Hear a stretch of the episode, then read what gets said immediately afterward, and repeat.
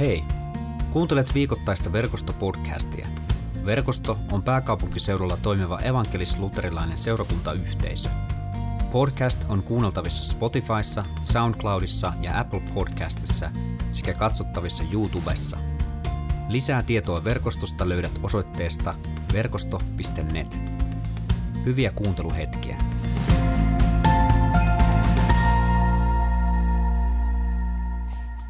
No niin, sitten olisi aika lukea tämän viikon tai tämän päivän evankeliumiteksti. Ja evankeliumiteksti on kirjoitettuna Matteuksen evankeliumissa luvussa 28, jakeet 1-8. Ja tämä tulee tuosta tosiaan tuosta 2020 käännöksestä. Sapatin päätyttyä viikon ensimmäisen päivän koittaessa tulivat Magdalan Maria ja se toinen Maria katsomaan hautaa. Äkkiä maa alkoi vavahdella ja järistä, sillä Herran enkeli laskeutui taivaasta. Hän tuli haudalle, vieritti kiven pois ja istuutui sille. Hän oli hohtava kuin salama ja hänen vaatteensa olivat valkeat kuin lumi. Vartijat pelästyivät häntä niin, että alkoivat vapista ja kaatuivat maahan kuin kuolleet. Enkeli kääntyi naisten puoleen ja sanoi, älkää te pelätkö, minä tiedän, että te etsitte ristiinnaulittua Jeesusta. Ei hän ole täällä, hän on noussut kuolleista, niin kuin itse sanoi. Tulkaa katsomaan, tuossa on paikka, jossa hän makasi. Menkää kiireesti sanomaan hänen opetuslapsilleen, hän on noussut kuolleista. Hän menee teidän edellänne Galileaan, siellä te näette hänet. Tämä oli minun sanomani teille. Naiset lähtivät heti haudalta, yhtä aikaa peloissaan ja riemuissaan, ja riensivät viemään sanaa Jeesuksen opetuslapsille. Seuraavaksi katsotaan tämmöinen lyhyt animaatio siitä, että miltä tämä tilanne olisi voinut näyttää. Mistä me häntä syytämme? Kyllä me jotain keksitään. Kuulin hänen sanovan, että hän aikoo tappaa keisarin. Hän käyttää taikuutta voittaakseen tyhmyrit puolellensa. Hän sanoi voivansa tuota Jumalan temppelin ja rakentaa sen uudelleen kolmessa päivässä. Eikö sinulla ole vastausta näihin syytöksiin sinua vastaan?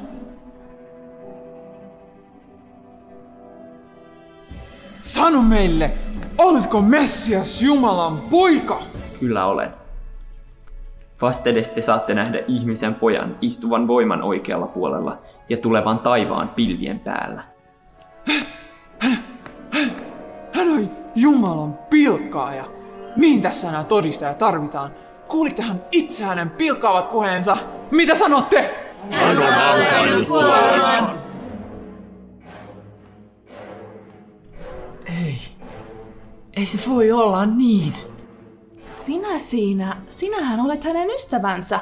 Olit hänen kanssaan. En tiedä mistä puhut. Mutta sinä olit. Tämä mies oli Jeesuksen seurassa. En tunne sitä miestä. Olet yksi heistä. Puhut samalla tavoin kuin he. Minä en valehtele. En tunne häntä.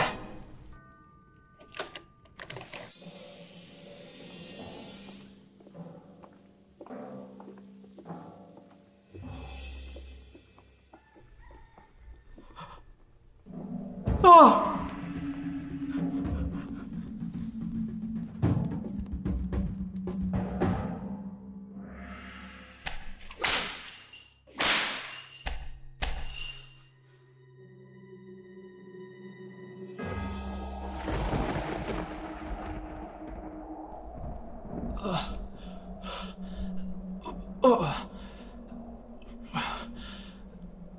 Jumalani!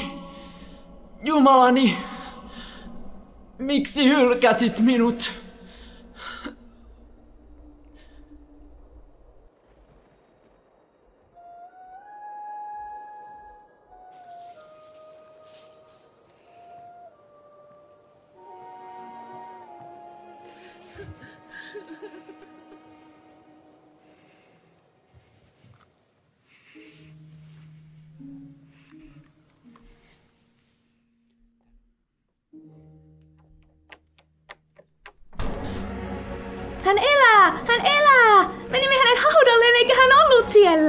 En, enkeli sanoi, että hän on elossa ja noussut kuolleista. Hän pyysi meitä kertomaan sinulle. Hän pyysi meitä tapaamaan hänet siellä, mistä kaikki alkoi. Älä pelkää. En minä ole tullut kutsumaan syyttömiä, vaan syntisiä. Kaikki saavat tulla minun luokseni. Siunattu se, joka tulee, kuningas Herran nimissä. Hoosianna Daavidin poika. Seuraa minua. Tästä lähtien sinä kalastat ihmisiä.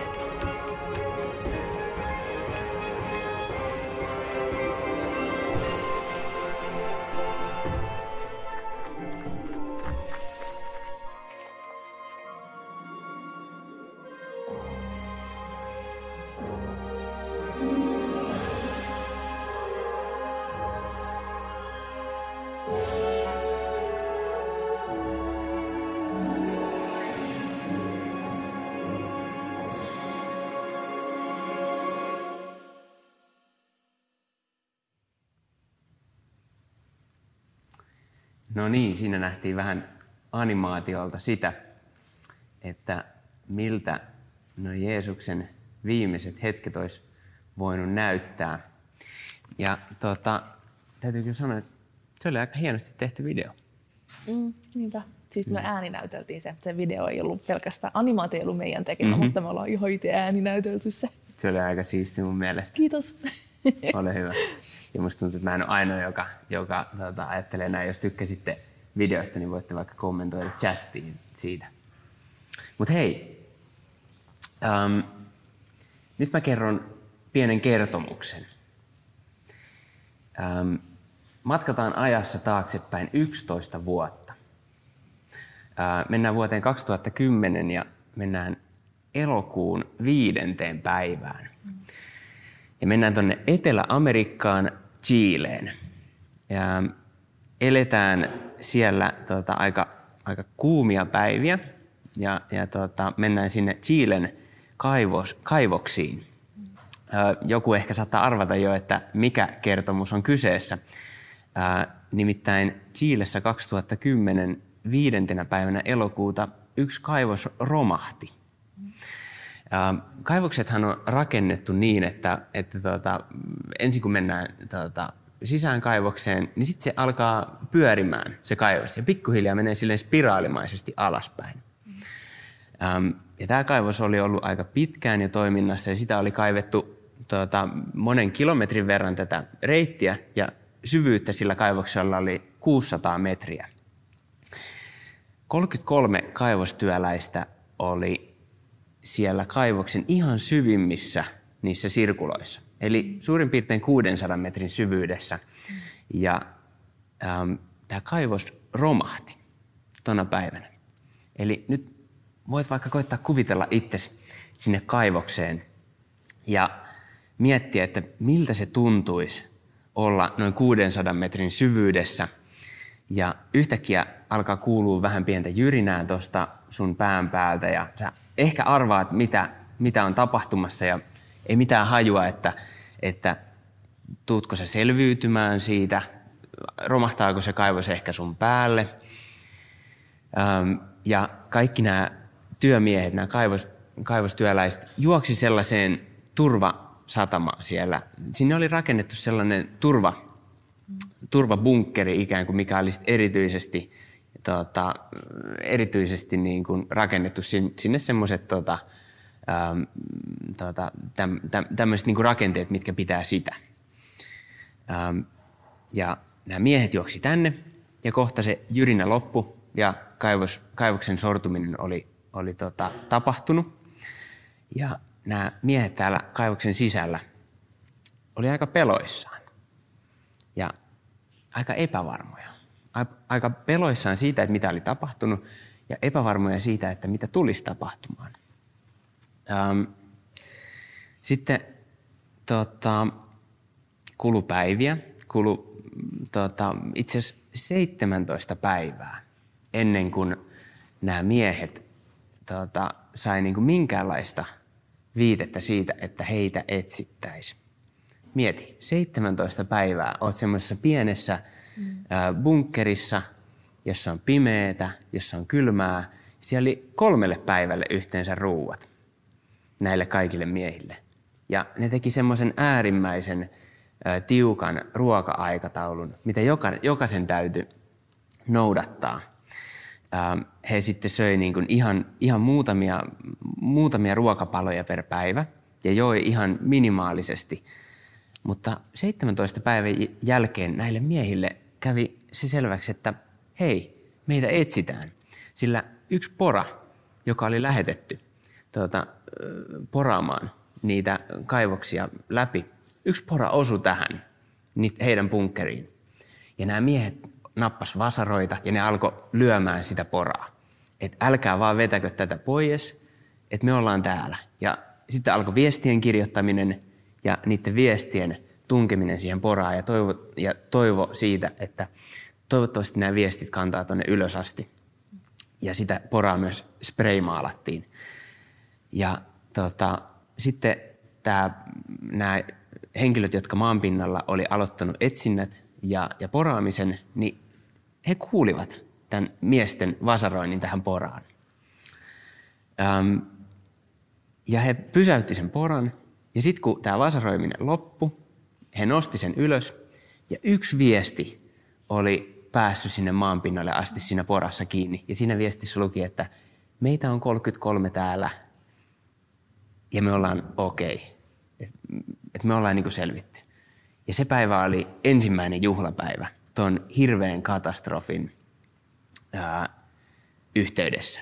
Koska silloin tota, saatiin yhteys 600 metrin syvyydessä olevien kaivostyöläisten välillä ja maanpinnalla olevien tota, henkilöiden välillä, jotka sitten yritti pelastaa näitä, näitä tota, 33 kaivostyöntekijää.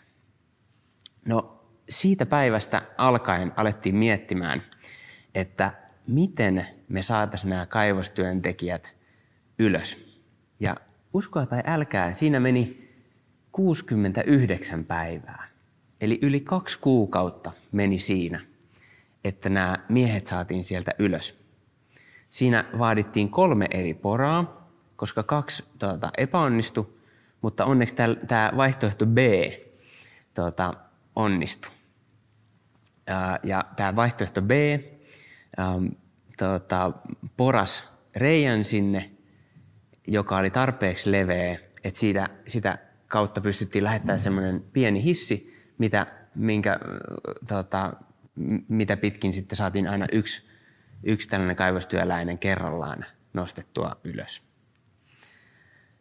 Ja yksi mielenkiintoinen yksityiskohta tähän vaihtoehto B liittyy se, että tätä nimenomaista operaatiota varten täytyy, tällainen, täytyy teettää tämmöinen custom made poran pää, että, että se tota, saatiin se reikä sinne tehtyä. 69 päivän jälkeen ähm, nämä kaikki miehet saatiin nostettua sieltä ja se päivä oli ilon päivä. Mä ajattelen, että tässä on niin kuin jonkinlainen kuva siitä, että mikä on meidän ja Jumalan välinen tilanne. Meidän välissä, meidän ihmisten ja Jumalan välissä on tosi paljon pahuutta. Ja se pahuus on käynyt jotenkin niin raskaaksi, että me ei pystytä sitä niin kuin murtamaan enää. Samalla tavalla kuin nämä kaivostyöntekijät, niin he ei pystynyt vapauttamaan itseään sieltä. He pysty ehkä vasaroillaan vähän murtamaan jotain, jotain, tota, jotain reunaa jostain, mutta loppupeleissä niin se jäi aika, aika semmoiseksi pieneksi.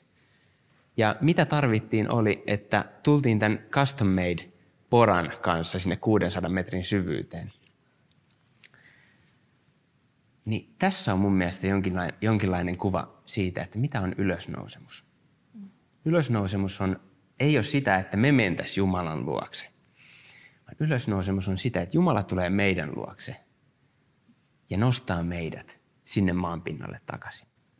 Ja tämä custom made pora, mä ainakin haluan, tai mä, mä ajattelen, että niinku, se niinku mahtava kuvaus siitä, niinku, jos puhutaan tällä niinku kristillisen sanoin, niin Jeesus on se custom made pora, joka tuli niin kuin meidän luokse.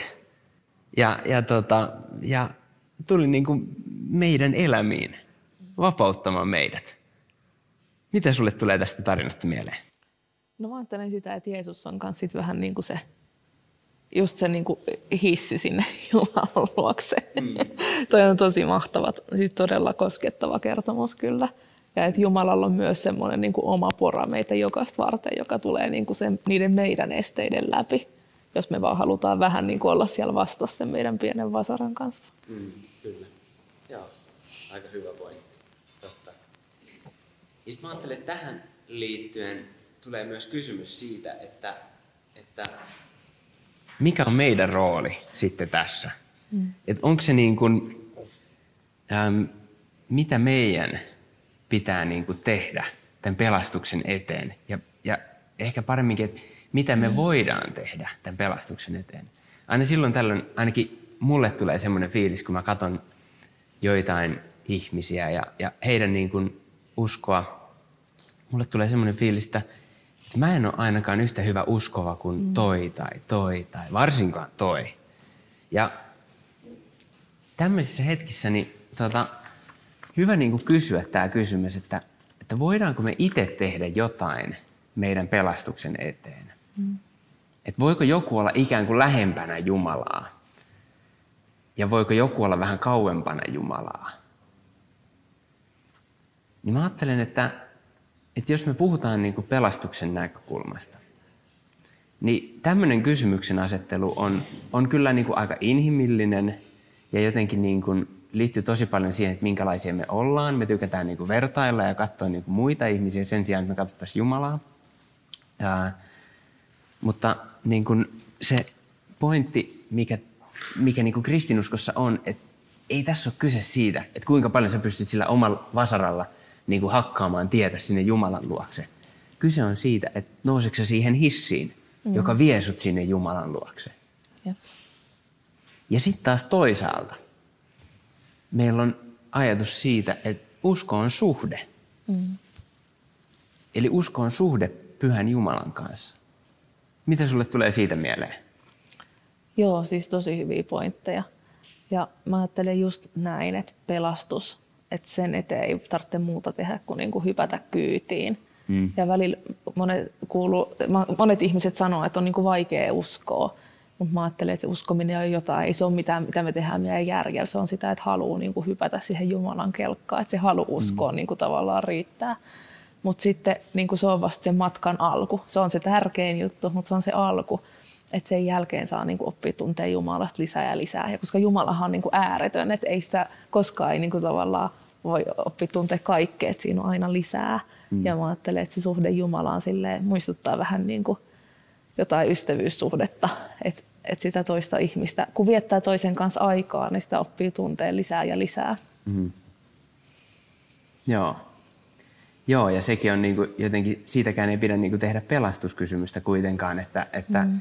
no, jos toisella on syvällisempi suhde Jumalaan, tämä ainakin näyttää siltä, mm niin ei se tarkoita, että hän on niin kuin menossa, menossa kovempaa vauhtia taivaaseen, vaan että kaikki ollaan menossa kuitenkin, tota, tota, tai, tai niin kuin pelastus ei ole, niin kuin, ei se ole niin kuin semmoinen tota, eri tasojen kysymys. Niinpä, Joo. just näin. Mm.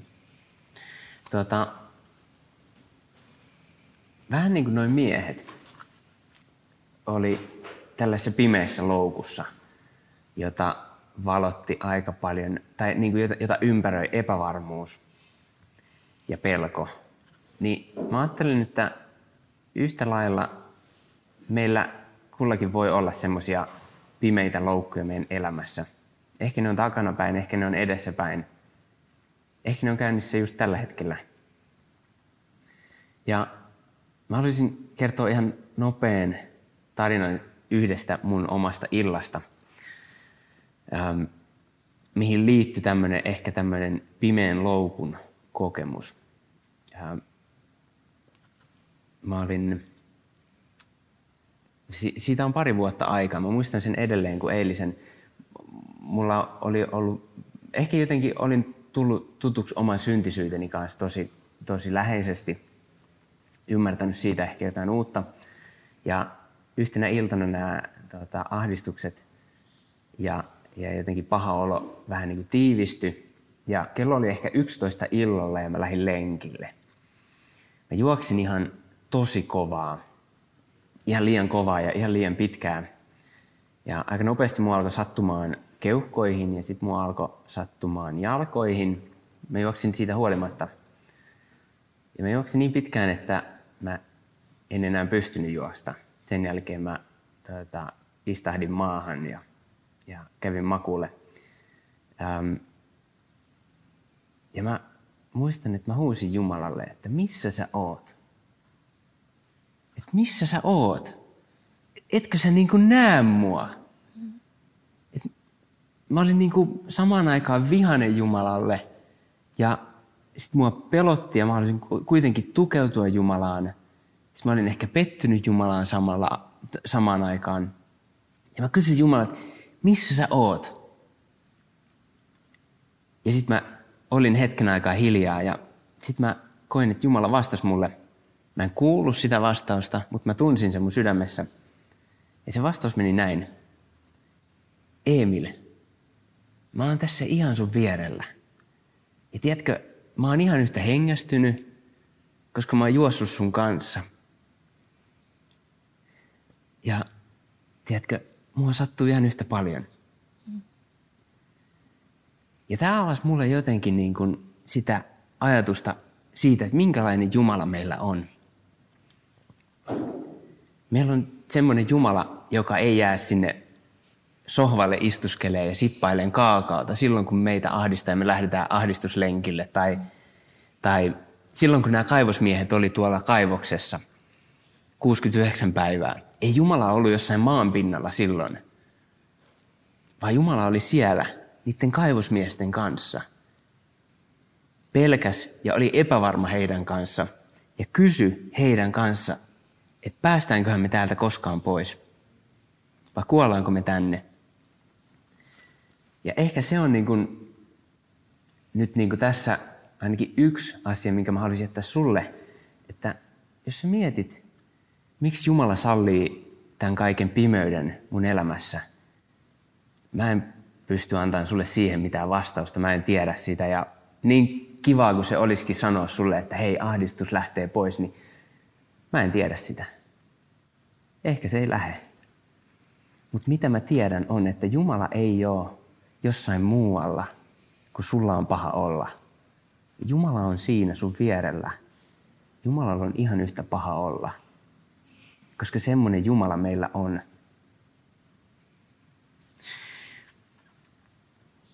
Ja mä ajattelen, että semmoista Jumalaa on niin kuin aika hyvä seurata.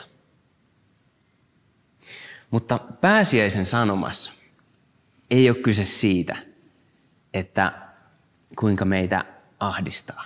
On pääsiäisen sanomassa on kyse siitä, että kuinka se ahdistus joskus varmasti loppuu. Ei ehkä tämän elämän aikana, mutta viimeistään sen jälkeen. Ähm, ja nyt mä haluan avata jotain siitä, että kun mä olin pieni, niin tota, minkälaisia pelkoja mulla oli. Ähm, mä pelkäsin aika paljon kuolemaa. Ja mä pelkäsin sitä, että mitä tapahtuu kuoleman jälkeen. Ja mä pelkäsin sitä, että mitä tapahtuu viimeisellä tuomiolla. Onko sulla koskaan ollut kuolemaan liittyviä pelkoja, Meri? Um, joo. Mä, mä oon nykyään tosi varma siitä, että taivas on olemassa ja että mä oon menossa taivaaseen, mutta totta kai ne on niin kuin jännittänyt paljon, että mistä sitä voi olla niin kuin ihan varma, mm. että että onko mä menossa sinne ja että onko se nyt ihan varmasti, eihän me kukaan olla käyty siellä. Mm. Sen Jep. näkee sitten. Joo. Ja mä ajattelen, varmoja asioita me ei voida sanoa kuoleman jälkeistä ajasta, koska se on tietyn tyyppinen mysteeri.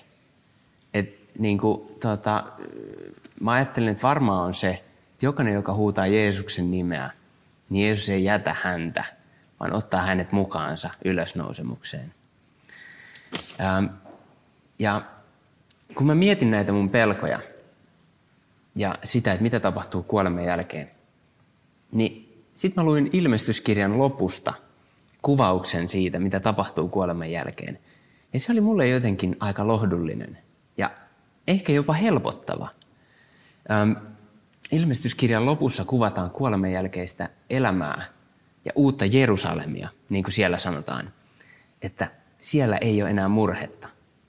Siellä ei enää itketä, siellä ei ole enää surua. Kaikki kyyneleet pyyhitään ja on mukana ja on läsnä semmoinen ilo. Ja se, mä ajattelen, että niin kuin, me ei voida sanoa varmoja asioita tai vetää rajoja, että okei, kuoleman jälkeen tapahtuu nimenomaan tätä. Ja niin kuin, että, että jotenkin yksityiskohtia, mutta mä ajattelen, että meillä on niin kuin kuitenkin jonkinnäköinen kuva siitä. Mm. Ja se kuva on iloinen.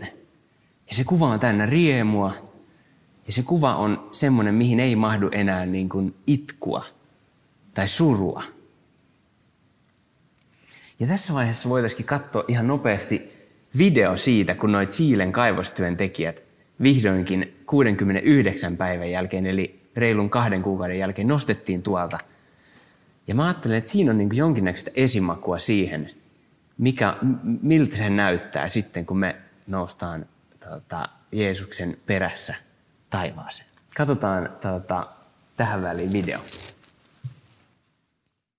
After the collapse and after 33 days of drilling, Igor's plan B reaches the miners. Mencionar también que eh, 22 de ellos aceptaron a Cristo. Eso es algo bastante importante, creo yo.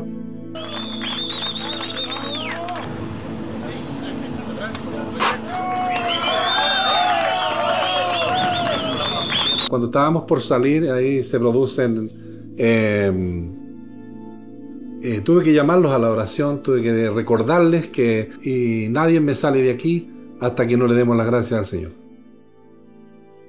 The last miner has lifted to the surface. This is the moment. This rescue has come to an end. An explosion of celebration and joy after more than two months trapped more than 2,000 feet underground. All 33 have been rescued. Mä ajattelen, että tuossa niin näkyy jotenkin mahtavasti niin kuin esimakua siitä, että miltä se tulee olemaan, tai minkälaista se tulee olemaan. Että siinä on niin kuin läsnä ilo, riemu, siellä on ehkä jotain sukulaisia jo, siellä on ystäviä ja siellä on tota, vastaanottokomitea, jotka riemuitsee siitä, että me mennään sinne. Mä jotenkin mä haluaisin päättää niin kuin ajatuksen siitä, että, että jos me niin kuin mietitään sitä tota, tätä elämää ikään kuin, niin kuin kotimatkana. Niin kun me ollaan täällä ja me ollaan kotimatkalla, niin sitten kun me vihdoinkin päästään sinne taivaaseen, niin sitten me päästään kotiin. Ja sitten me ollaan kotona. Niinpä. Mm. Tota, tunnustetaan meidän synnit ja tehdään se tänään silleen, että mä ensin sano jotain ja sen, sen jälkeen mä annan sulle tota, tällaisen hiljaisen tilan, missä sä voit itse kertoa joitain syntejä, mitä sä haluat tunnustaa Jumalalle. Pyhä Jumala, rakas taivaallinen Isä, sä näet kaiken sen, mitä mä oon tehnyt ja tota, mä niin kuin myös tiedän sen, Isä, mitä mä oon tehnyt sua vastaan. Ja mä pyydän, Isä, on mulle armollinen kaikessa siinä. Sä tiedät, minkälainen mä oon. Mutta isä, mä myös tiedän, minkälainen sä oot. Nyt voit tuoda itse niitä asioita, mitä haluat Herran eteen tuoda.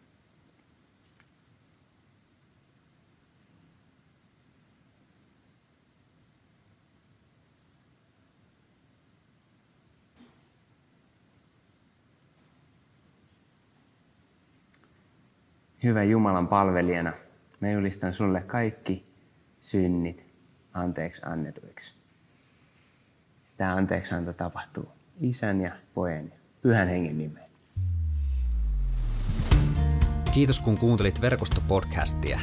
Seuraa verkostoa somessa ja osallistu verkoston online Jumalan palvelukseen.